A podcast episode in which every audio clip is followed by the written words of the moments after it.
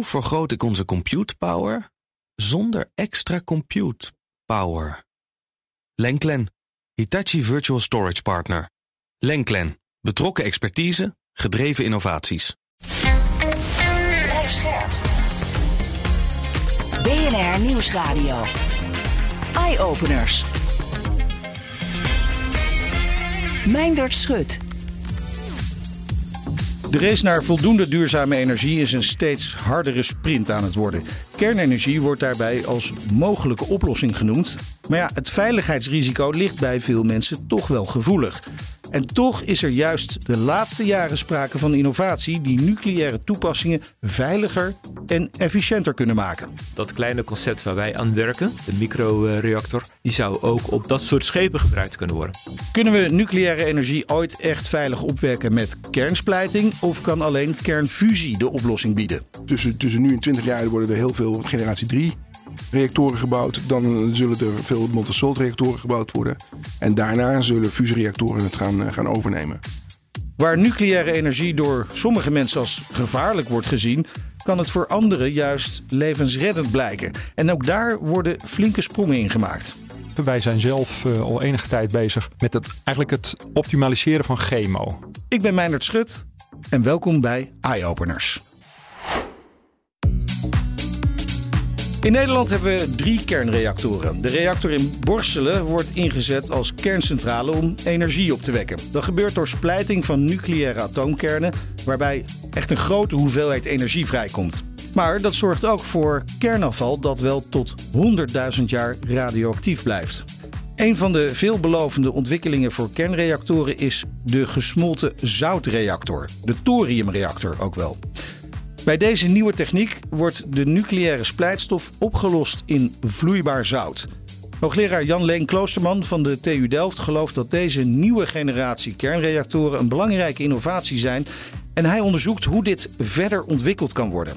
Hij legt uit wat er nou zo belangrijk is aan deze nieuwe soort kernreactor. Het is een belangrijke ontwikkeling omdat als je een schone splijtstofcyclus wilt, uh, waarbij je dus veel minder langlevend afval produceert, ja, dan moet je eigenlijk continu je splijtstof kunnen schoonmaken. En als je dus vaste splijtstofstaven hebt, zoals in de huidige reactoren het geval is, ja, dan kun je die maar eh, één keer per jaar ontladen. En die moeten dan eh, via een chemisch proces opgelost worden in een sterk zuur, om zo de langlevende componenten eruit te halen. En dat is ja, gewoon een omslachtig proces.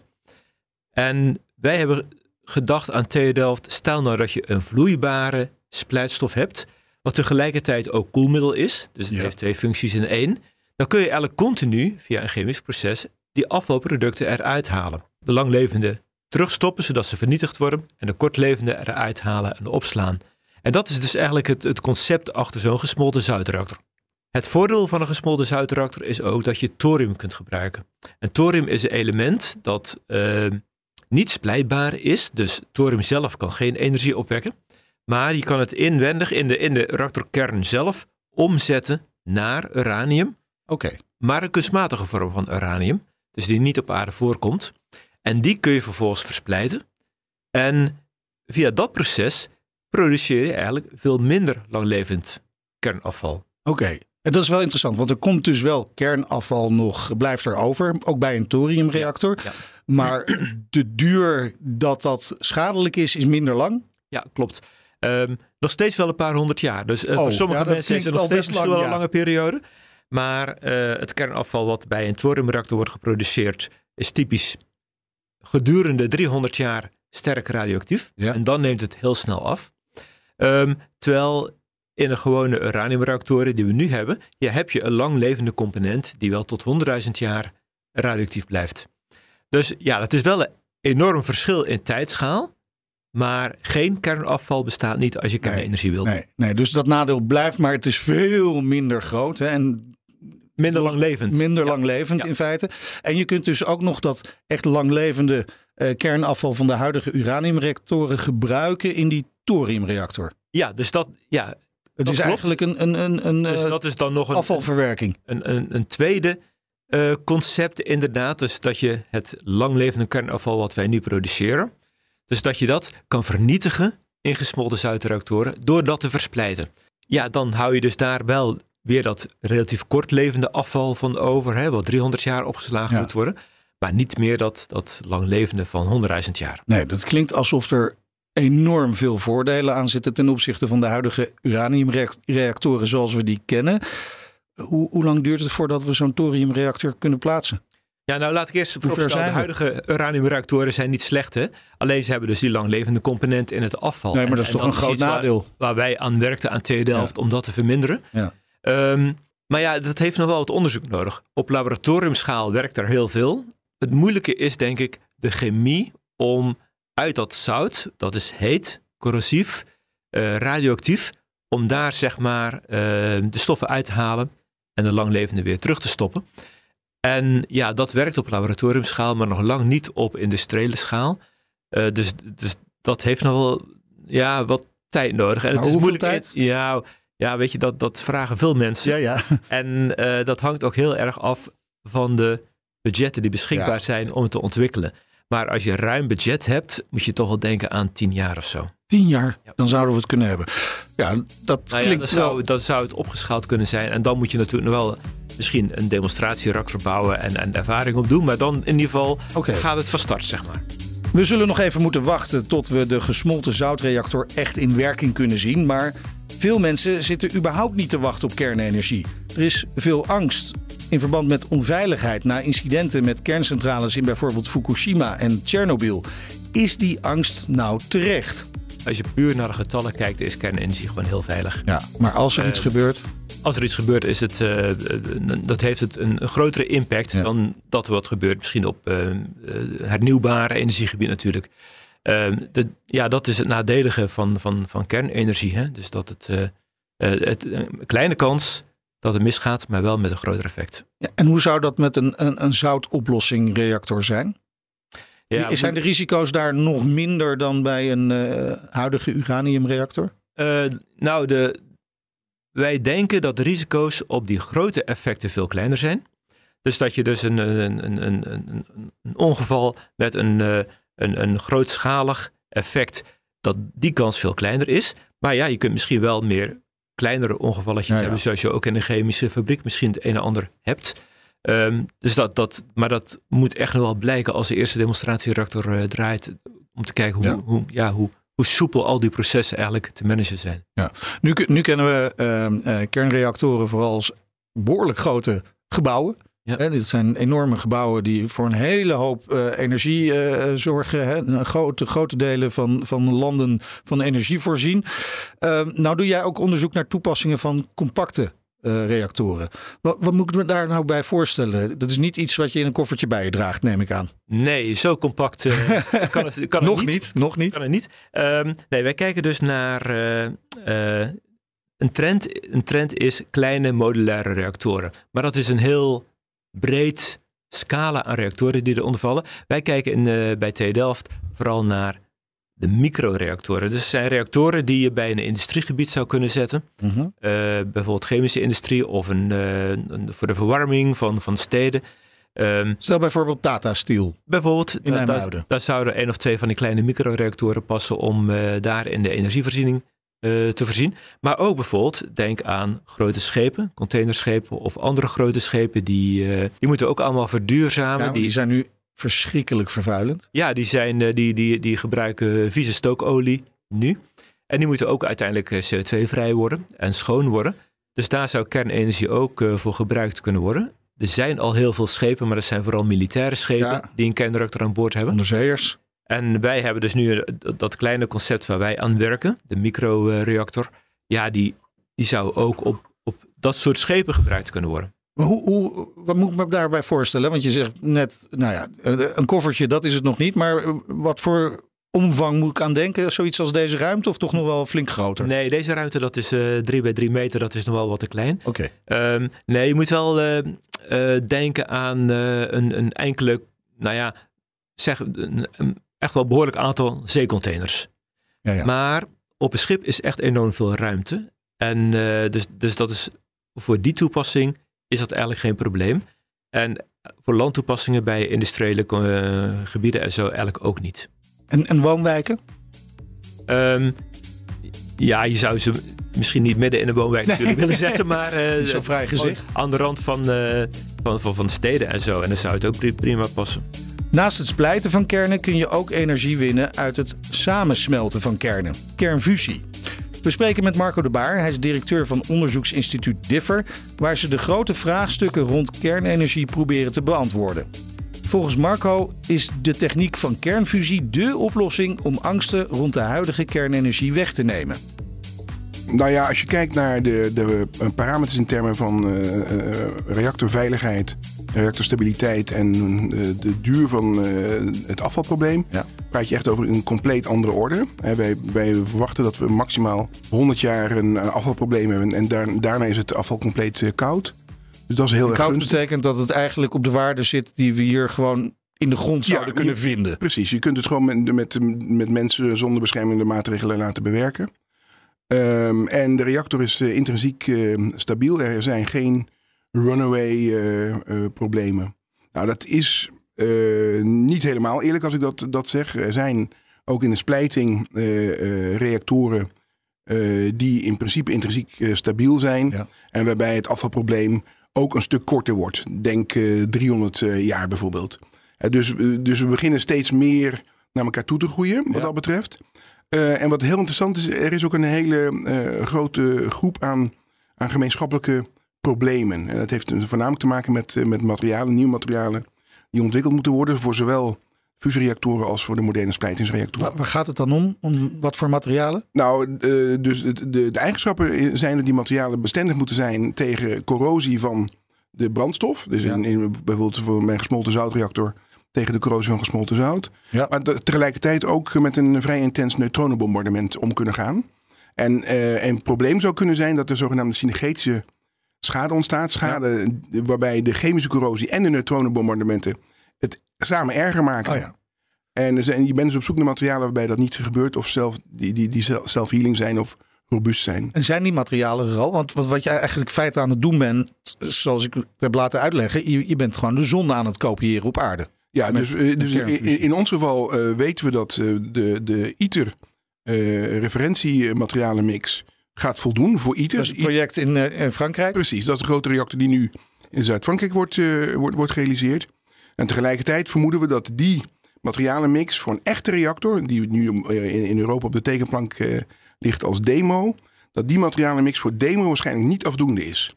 En we zijn dus ook bezig met het ontwikkelen van nieuwe materiaalcombinaties en materiaalconcepten om uh, ja, self-healing te worden of, of inherent robuust. Ja. En uh, een van de dingen die wij heel interessant uh, vinden is de combinatie van uh, wolfraamsponsjes, zou ik maar zeggen. Waarin, wolfraam wat we gewoon kennen uit de gloeilamp? Dat wolfraam, precies. Ja.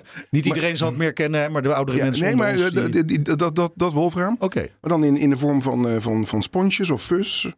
En daar zit dan een, een, een, een vloeibaar metaal in, bijvoorbeeld vloeibaar tin of zo. Ja, ja. En wat je dan krijgt is dat het, het, het, de fusiebrandstof, het plasma, gaat uh, energie leveren aan dat, uh, aan dat uh, materiaal. Dan ontstaat er een heel dun laagje tin, een dun laagje tindamp. Ja. En daar gaat dat plasma eigenlijk tegenaan duwen. En het wolframsponsje is dan compleet uh, vrij van, uh, van thermische fluxen. Dus dat, dat zijn uh, concepten waar we aan denken en die proberen we verder te ontwikkelen. Uh, op DIFFER en bij de T U E ja. bijvoorbeeld uh, met drie D printing. En we hebben hele interessante opstellingen om echt dat soort fluxen ook te maken en dan die materialen ja. te, te testen. Dat zijn allemaal veelbelovende ontwikkelingen. Nou klinkt, uh, zoals ik het net zei, de zon namaken op aarde klinkt best wel ambitieus. Is het daarmee ook ingewikkeld? Uh, er zijn denk ik uh, zeven of acht uh, enorm grote problemen die we nog moeten oplossen. Uh, ik denk wel dat we van die problemen eigenlijk de aanvliegroutes uh, kennen. En ik ben ook van ja. overtuigd dat we dat voor elkaar krijgen. Uh, dat zal uh, gebeuren in, in één reactor rond uh, zeg, uh, twintig veertig, twintig vijfenveertig. Dat is de, de, die demoreactor. En dan begint uh, de, het echte probleem namelijk. En dan is namelijk de vraag hoe snel kunnen we van één reactor naar een significant aantal reactoren die in het, in, uh, in het opwekkingspark genoeg Ja. vermogen gaan, gaan, gaan maken. Eén reactor is geen reactor. Nee. Okay. En, en dat betekent dus dat je in één keer een industrie moet hebben die ook dat soort reactoren in, in de markt kan zetten. Ja. En, en dan wordt het dus een compleet ander spel. wat zich een beetje, een beetje afdrift, een beetje, een beetje laat afdriften van het R en D-werk waar ik in zit. Ja. Maar dat is denk ik de allergrootste uitdaging. Ja, nou zijn er natuurlijk mensen die uh, bang zijn voor kernenergie. Hè? En dat is hele logische redenen zijn daarvoor. We hebben Tsjernobyl gehad, we hebben Fukushima gehad. Uh, er kan best wel wat gebeuren. De kansen zijn klein, maar als er wat gebeurt, dan is het ook ernstig. Hoe zit dat nou met kernfusie? Is dat inherent veilig? Uh, kernfusie is inherent veilig. Ja, en, en dat is wat ik bedoelde dus net toen ik zei dat je echt uh, uh, inherent stabiele uh, reactoren ja. hebt. Je hebt geen runaway scenario's en je hebt ook geen groot afvalprobleem. Dat wil niet zeggen dat uh, kernenergie, kernfusie volledig uh, risicovrij is. Uh, een belangrijke uh, technologie die we moeten ontwikkelen is de, is de zogenaamde blanket. Uh, in, in de blanket gaan we proberen met neutronen opnieuw tritium te maken, een van de brandstoffen van de reactor. Ja. Maar als je die blanket technologie hebt ontwikkeld, dan zou je die ook kunnen gebruiken om andere materialen te maken. En uh, er zijn dus inderdaad landen die denken, hé, hey, zo'n fusiereactor is misschien wel een hele interessante neutronenbron en een hele interessante producent van materialen die misschien andere toepassingen hebben. hebben. Zoals ja, ja. we kennen van de ruimtevaart, dat we allerlei uh, ontwikkelingen hebben doorgemaakt in de ruimtevaart ja. die we nu op aarde ja. met veel plezier gebruiken. Maar ik, ik praat dus specifiek over, over uh, echt militaire ja. toepassingen. Ja, oké. Okay. Oh. En, en, en dat is dus wel een, een, een proliferatierisico. Ah, ja. Dat is wel iets wat in, in de fusie uh, bestaat. Ja. Nou, vermoed ik dat uh, het maken van een fusiereactor zoveel aandacht gaat vragen. En, en, en zoveel uh, activi- industriële activiteit zal vragen. Dat de I A E A het zal zien. Ja. Het is niet zo dat ze dat on, uh, in de woestijn onder de grond kunnen doen of zo. Nee, nee. Maar toch, het is, het is een risico. En, en dat is dus wel... in. Ja. Ja, dat moet wel gemeld worden. Ja, precies. Daar moeten we op opletten. Je zegt dat er meerdere projecten zijn. Hè? Overal in de wereld denkt men hier wel over na. We hebben in Europa natuurlijk het ITER-project. Het J E T-project is er ook. Uh, welke meer veelbelovende kernfusieprojecten zijn er in de wereld? Nou, dus uh, je, je noemt de twee belangrijkste. Okay. Met de, de, de magnetische opsluiting met ja. de laagmagneetvelden. Dan uh, is er een uh, private partij in Amerika. Dat is uh, Commonwealth Fusion Systems. Dat is eigenlijk een spin-out van M I T. Uh, die gebruiken nieuwe supergeleidende materialen om magneetvelden te maken die vier keer uh, zo sterk zijn. Uh, maar iedere, uh, iedere oplossing roept nieuwe problemen op natuurlijk in dit, in ja. dit werk. Dus een van de problemen waar zij mee moeten gaan, gaan, gaan uh, vechten in, in de toekomst, is dat dan ook je wandbelasting enorm omhoog gaat. Dus die materialen, waar wij, wij worstelen om de juiste materialen ja. te vinden... Ja. Voor hun wordt het materialenprobleem misschien nog wel een, een stukje oh, groter. Okay, okay. Maar er is dus ook inderdaad wel commerciële interesse in, in kernfusieprojecten. Um, hoe, hoe snel kan dat dan gaan? Hoe belangrijk is die commerciële interesse? Nou, dat is, dat, in, mijn, in mijn inschatting is dat verschrikkelijk belangrijk. Want er komt om te beginnen heel veel geld binnen. Ja. Uh, dus die Commonwealth Fusion bijvoorbeeld, die hebben al twee miljard opgehaald. Uh, er zijn andere partijen die honderden miljoenen ophalen of, of tegen de miljard aan zitten. Dus dat gaat heel, heel snel. Maar wat het ook doet... Die commerciële jongens die zijn heel erg uh, in, in, in de industriële mangel. Dat ze dus gewoon uh, gate reviews hebben. M- moeten leveren ja. en dan direct door. Die hebben geen tijd om een fysisch programma te ontwikkelen. Om nog in detail naar fysische mechanismes te kijken. En dat zal een enorme druk geven op het Europese programma. Wat heel erg fysisch georiënteerd is. Dus ik hoop dat die, die, die commerciële jongens uh, het Europese wetenschappelijk georiënteerde programma... Ja. gaan drijven in de richting van een technologisch programma. Okay. En dat zal is het ook niet sneller. Een beetje gevaarlijk als je zo snel moet gaan? Dat je de zorgvuldigheid be- een beetje... Nee, in, in mijn beleving kennen we de fysica goed genoeg. Okay. En je kunt altijd beter, je kunt ja, altijd ja, preciezer, ja. je kunt altijd mooier. Maar de, de, de echte uitdagingen van, van kernfusie zijn optimalisatie en integratie. Dat ja. zijn technologieproblemen en er moet ook een technologieprogramma gedreven ja. worden om dat te doen. Want, want gaan we anders achterlopen in Europa? Uh, ja, als, als we, als we uh, doorgaan op de, op de voet waar, waarop we het gedaan hebben tot nu toe, dan gaan we achterlopen. Dus we moeten uh, om ons heen kijken en, en, en leren wat die mannen doen. Maar je ziet ook al, er is, er is nu op dit moment een uh, belangrijke uh, workshop uh, in Zwitserland, waar het Europese programma van de komende paar jaar wordt uh, behandeld. Dat gaat allemaal in die richting. Het gaat allemaal over technologie, allemaal over integratie, allemaal over optimalisatie. De, de message is clear. Er worden stappen gemaakt, maar we zullen het ook echt nog even moeten doen met de huidige kernsplijting en hernieuwbare energie, zoals zonne-energie, windenergie. Is die kernfusie dan niet gewoon ja, te laat voor ons grote energieprobleem de komende jaren? Er zijn verschillende problemen. Probleem één is dat we van de C O twee af moeten. Ja. Dat is dus heel belangrijk en dat proberen we nu te doen door op een grote schaal renewables in te zetten. En het gaat eigenlijk heel, voor de, heel, heel, heel goed. Ja, voor de wind zou je voor de wind zeggen. Ja, ik, ik wil dat voorkomen. Maar nee, dat dan maak ik hem wel. Hoor. Maar, maar um, je, je moet je dan wel realiseren dat het gebeurt in een context van bestaande uh, C O twee uitstotende uh, energieopwekkers. Ja. Die we gewoon al hebben staan, die we al hebben afbetaald. Maar we moeten naar een systeem waarbij we niet hoeven gaan terugvallen op die C O twee producerende uh, opwekkers. Windstille, uh, donkere ja. dagen. Ja, en, en, dan, en dan moeten we dus uh, andere oplossingen gaan bedenken. Nou, één oplossing uh, is dat je overcapaciteit aan renewables gaat plaatsen. En als er veel renewable uh, energie voorhanden is, dat je dat gaat, gaat gebruiken om die energie op te slaan. Ja, in batterijen of waterstof bijvoorbeeld. Batterijen, waterstof, uh, synthetische kerosine, ja. uh, synthetische diesel, whatever. En dan als je een, een, een, een tekort hebt dat je dat gaat, uh, gaat verbranden. Um, hou je de, de C O twee cycle gesloten. Heel goed. Um, maar de, de, de hoop is dat we daarmee uh, C O twee vrij worden. Ja. Tussen twintig vijftig en eenentwintighonderd verwachten we nog een keer een verveelvoudiging van de elektriciteitsvraag. En dan is de vraag, wat kunnen we doen met, met renewables? Wat kunnen we doen Met, uh, met, met, uh, met, met uh, zeg maar, uh, door renewables gedreven chemie, ja. uh, halen we het. En je, je kunt uh, hopen ja. dat je het haalt. En wat is jouw inschatting? Mijn inschatting is dat we het niet halen en dat we dus kern nodig hebben. Maar dan moet je dus wel een kerntechnologie uh, hebben die uh, geaccepteerd is uh, door de bevolking. En dat betekent dat je de belangrijkste problemen moet wegnemen. En dat is het afvalprobleem, lang, het langlevende afvalprobleem ja. in het bijzonder.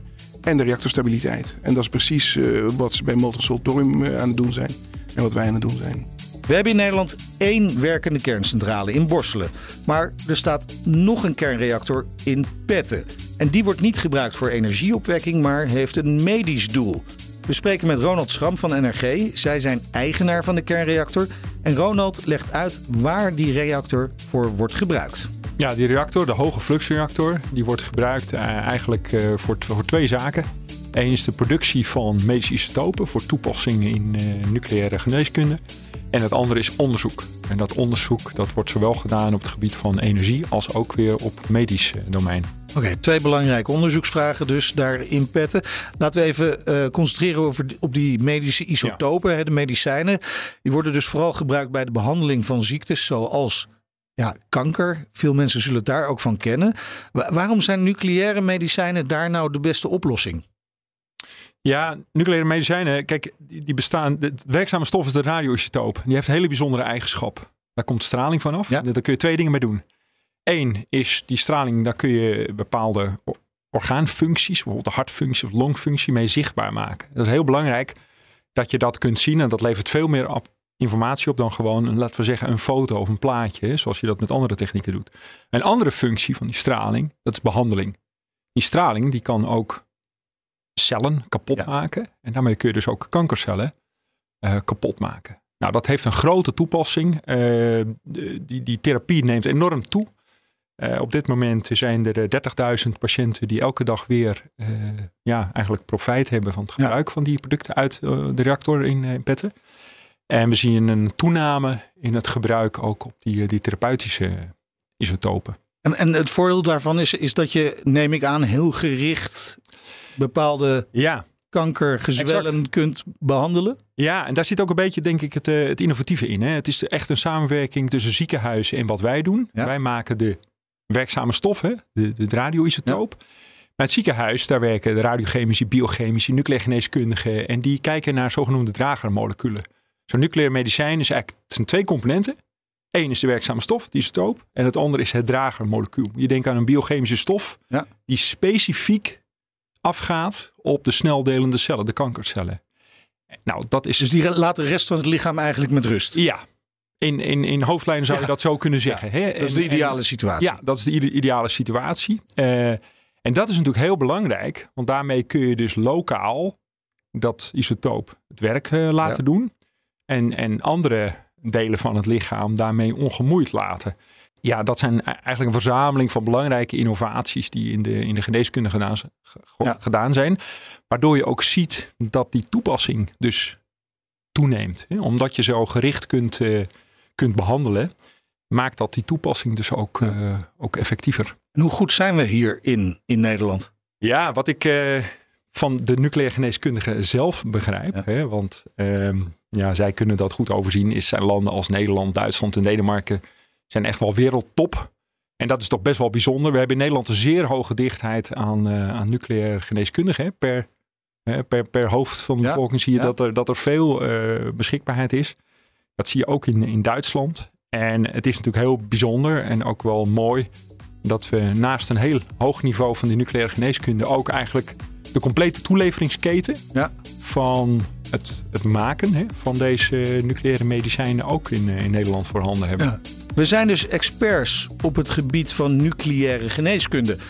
Maar die reactor in Petten is al zo oud als die kennis daarover. Al sinds negentien eenenzestig wordt de hoge fluxreactor gebruikt. Welke kansen liggen er nou bij een vernieuwde reactor? Ja, nou, het is, het is een, oude, een oude reactor, dus dat vraagt heel veel onderhoud. Ja. Dat, dat doen we dan ook, hè? Want het is een oude reactor, maar die tegelijkertijd een topprestatie levert. Um, ja, je ziet wereldwijd dat, die, dat het reactorpark eigenlijk wat is verouderd is. Wij zijn dus daarom al um, eh, ja, vanaf tweeduizend drie, tweeduizend vijf begonnen met het nadenken over een nieuwe reactor. Ja. De Pallas-reactor, die dus de, de H F R-reactor uh, vanaf twintig dertig uh, zal gaan vervangen. Hoge fluxreactor. Ja, de H F R, H F R ja, is de nee. hoge fluxreactor. Is ja, heel goed. Ja, ja. Ja, ja. Dus daar zijn we nu mee bezig. Ja, en jullie hebben natuurlijk in de afgelopen zestig jaar heel veel kennis vergaard, kan ik me voorstellen. Zeker, ja. Uh, wordt de Pallas-reactor dan ook weer een reactor die veel meer kan dan wat nu gebeurt in Petten? Ja, die zal in ieder geval meer toegespitst zijn, nog meer toegespitst okay. zijn dan de hoge fluxreactor op, uh, op productie van medische isotopen. En ja, dan moet je echt denken in, in logistiek en, en hoe dat ding, laten we zeggen, ontworpen is. Hè? Ja, aan de, ja. echt, echt aan de binnenkant. Oké. Okay. Uh, wat wat, wat ook is het ho- verschil dan als je dat simpel kunt uitleggen? Nou ja, kijk, wat bijvoorbeeld heel belangrijk is, is dat je zo, zo'n reactor, die staat een, een kleine dertig dagen per jaar, of per, per cyclus staat die aan. Hè? Dus ja. een cyclus duurt, duurt een kleine dertig dagen. Maar tijdens dat bedrijf wil je in en uit kunnen met die grondstoffen en die isotopen. Dus de toegankelijkheid van een draaiende reactor, werkende reactor, dat zit, die operators zitten daar hè, netjes afgescheiden ja, door ja, afscherming. Ja.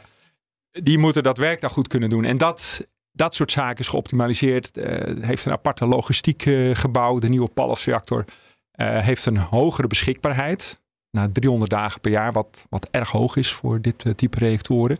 Waarmee wij de, de beschikbaarheid van die Pallas-reactor voor uiteindelijk voor de patiënten ja. um, kunnen gaan, zullen gaan vergroten. En hoe, met hoeveel procent wordt dat vergroot? De hoge fluxreactor, ja, draait ja. tweehonderdzestig dagen per jaar. De Pallas-reactor driehonderd dagen. Dus die ratio is ja. het in ieder geval al meer. En daarnaast hebben we in de reactor zelf ook meer ruimte ingericht voor die uh, medische isotopen. Ja. Je zei net, eigenlijk zijn we wel wereldtop hè, met de reactor in Petten, wat we daarmee doen. Betekent de Pallas-reactor de komende zestig jaar de garantie van die wereldtop? Ja, dat denk ik wel. Dat denk ik wel. Enerzijds zo'n reactor hebben is natuurlijk een randvoorwaarde voor die ja, medische stoop. Ja, ja. Maar je moet ook de hele operatie en logistieke machine eromheen goed inrichten. Nou, daar hebben we ons enorm op toegelicht en zullen we ons verder op toeleggen. Daarnaast is het heel erg belangrijk dat wij ook uh, steeds meer doen op het gebied van onderzoek en innovatie. Ook samen met uh, universitair medische centra in Nederland als voorbeeld. Omdat wij graag voorbereid willen zijn op de nucleaire medicijnen die op ja. tien, twintig jaar op de markt komen. En daar wordt nu onderzoek aan gedaan. We hebben een, een field lab uh, daarvoor gebouwd. Althans, dat zijn we nu aan het bouwen. En dat is ook een onderzoeksprogramma. En in dat programma zorgen wij voor dat er kleine hoeveelheden van radioactief materiaal, de nucleaire medicijnen die ja. nog niet op de markt zijn, ja, ja, ja. dat die beschikbaar worden gesteld aan artsen voor het doen van klinisch onderzoek. En dat onderzoek naar nieuwe medicijnen leidt tot betere behandeling van kankerpatiënten. Ronald legt uit wat de impact daarvan is. Wij zijn zelf uh, al enige tijd bezig met het, eigenlijk het optimaliseren van chemo. Nou, veel mensen weten, als je kanker hebt, worden mensen, sommige mensen met chemo behandeld. Ja. En dat geeft heel veel bijwerkingen. Ja.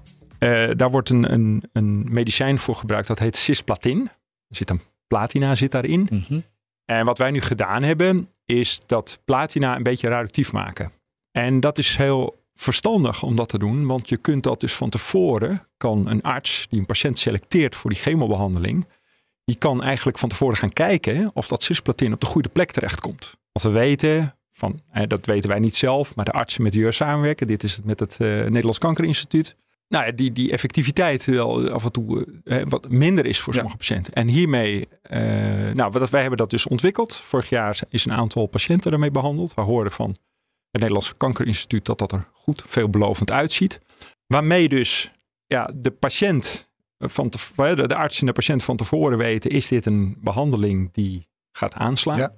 Als dat niet het geval is, dan kan die patiënt daar ook van gevrijwaard worden. En ja, dat geld wat daarmee gemoeid is, kan besteed worden op een manier om de patiënt op een betere manier te helpen. Betekent dit dan ook dat die Pallas-reactor bijna op een Excel-sheet zou kunnen aangeven van dat er veel meer patiënten in de toekomst geholpen kunnen worden, op een goede manier geholpen kunnen worden en, en ja, kunnen genezen van kanker? Ja, dat denken wij wel. We zien een, een uit allerlei marktanalyses zien wij een, een voorspellingen van een forse toename van die therapeutische isotopen. Nou, dat zien we niet alleen in die analyses, maar dat zien we ook aan de vraag, de marktvraag. Ja. En we zijn een beetje aan het, aan het voet van, van de berg, laten we zeggen, die de therapeutische isotopen ja, ja. groeien. De voet van de berg? Ja. Oh, wauw. En die gesmolten zoutreactor, zou die nou ook voor medische isotopen een uitkomst bieden? Jan Leen, die zegt van wel. In kernsplijting worden splijtingsproducten gevormd. Ja. En uh, daar zitten ook nuttige splijtingsproducten tussen die je ook als medische isotopen kunt gebruiken. Nou ja, die worden nu geproduceerd in speciale reactoren. Ja. Dat zou je misschien wel zo, zo willen laten. Maar in okay. principe worden die ook wel in die grote reactoren gemaakt. En uh, het voordeel van een gesmolten zoutreactor zou kunnen zijn dat je ze dus dan wel uit het zout kunt halen en dan ja. zuiveren. En, uh, Bij het zuiveringsproces gebruiken. Zou je ze eruit kunnen halen? Ja, dan zou je ze daaruit kunnen halen. Dus dat is misschien uh, wel een mogelijkheid om dat in de toekomst te combineren. Ja, tot slot, uh, zoals ik al zei, dit klinkt als een technologie waar je misschien wel zo snel mogelijk uh, gebruik van zou willen maken. Wat is er nou nodig om dit uh, de komende jaren door te ontwikkelen? Is er voldoende steun vanuit bijvoorbeeld de Europese Unie om zo'n thoriumreactor uh, ergens te plaatsen?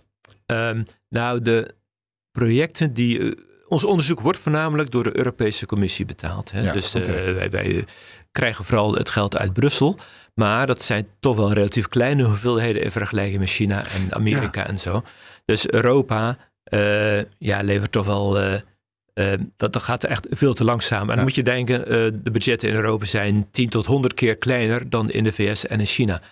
Dus uh, ja, als je werkelijk de technologie ook in Europa wilt ontwikkelen, moet je echt wel met veel grotere budget aan de slag. Ja, maar tot voor kort werd er natuurlijk gewoon wel met China samengewerkt op dit gebied. Ja. Is dat nu afgesloten? Nou, helemaal afgesloten niet. We hadden altijd in, uh, zeg, uh, uh, bijeenkomsten met Chinezen, Amerikanen, Russen, Europeanen. Uh, maar ja, dat, dat, dat is natuurlijk nu... De bijeenkomsten zijn er nog wel. Mm-hmm. Maar er wordt eigenlijk, als ik eerlijk ben, minder data uitgewisseld. Mensen houden de kaart en, op uh, de borst. Ja, ja, ja. Dus uh, dan merk je wel dat ook die uh, deglobalisering uh, ook daar een rol speelt. Zonde. Ja, echt uh, jammer. En daarmee zijn we aan het einde van deze uitzending van Eye Openers over nucleaire innovatie. Volgende week hebben we het over een robotlab waar A I het beste uit chemische experimenten probeert te halen. Interessant. Tot volgende week. Hoe vergroot ik onze compute power zonder extra compute power? LenCLen, Hitachi Virtual Storage Partner. LenCLen, betrokken expertise, gedreven innovaties.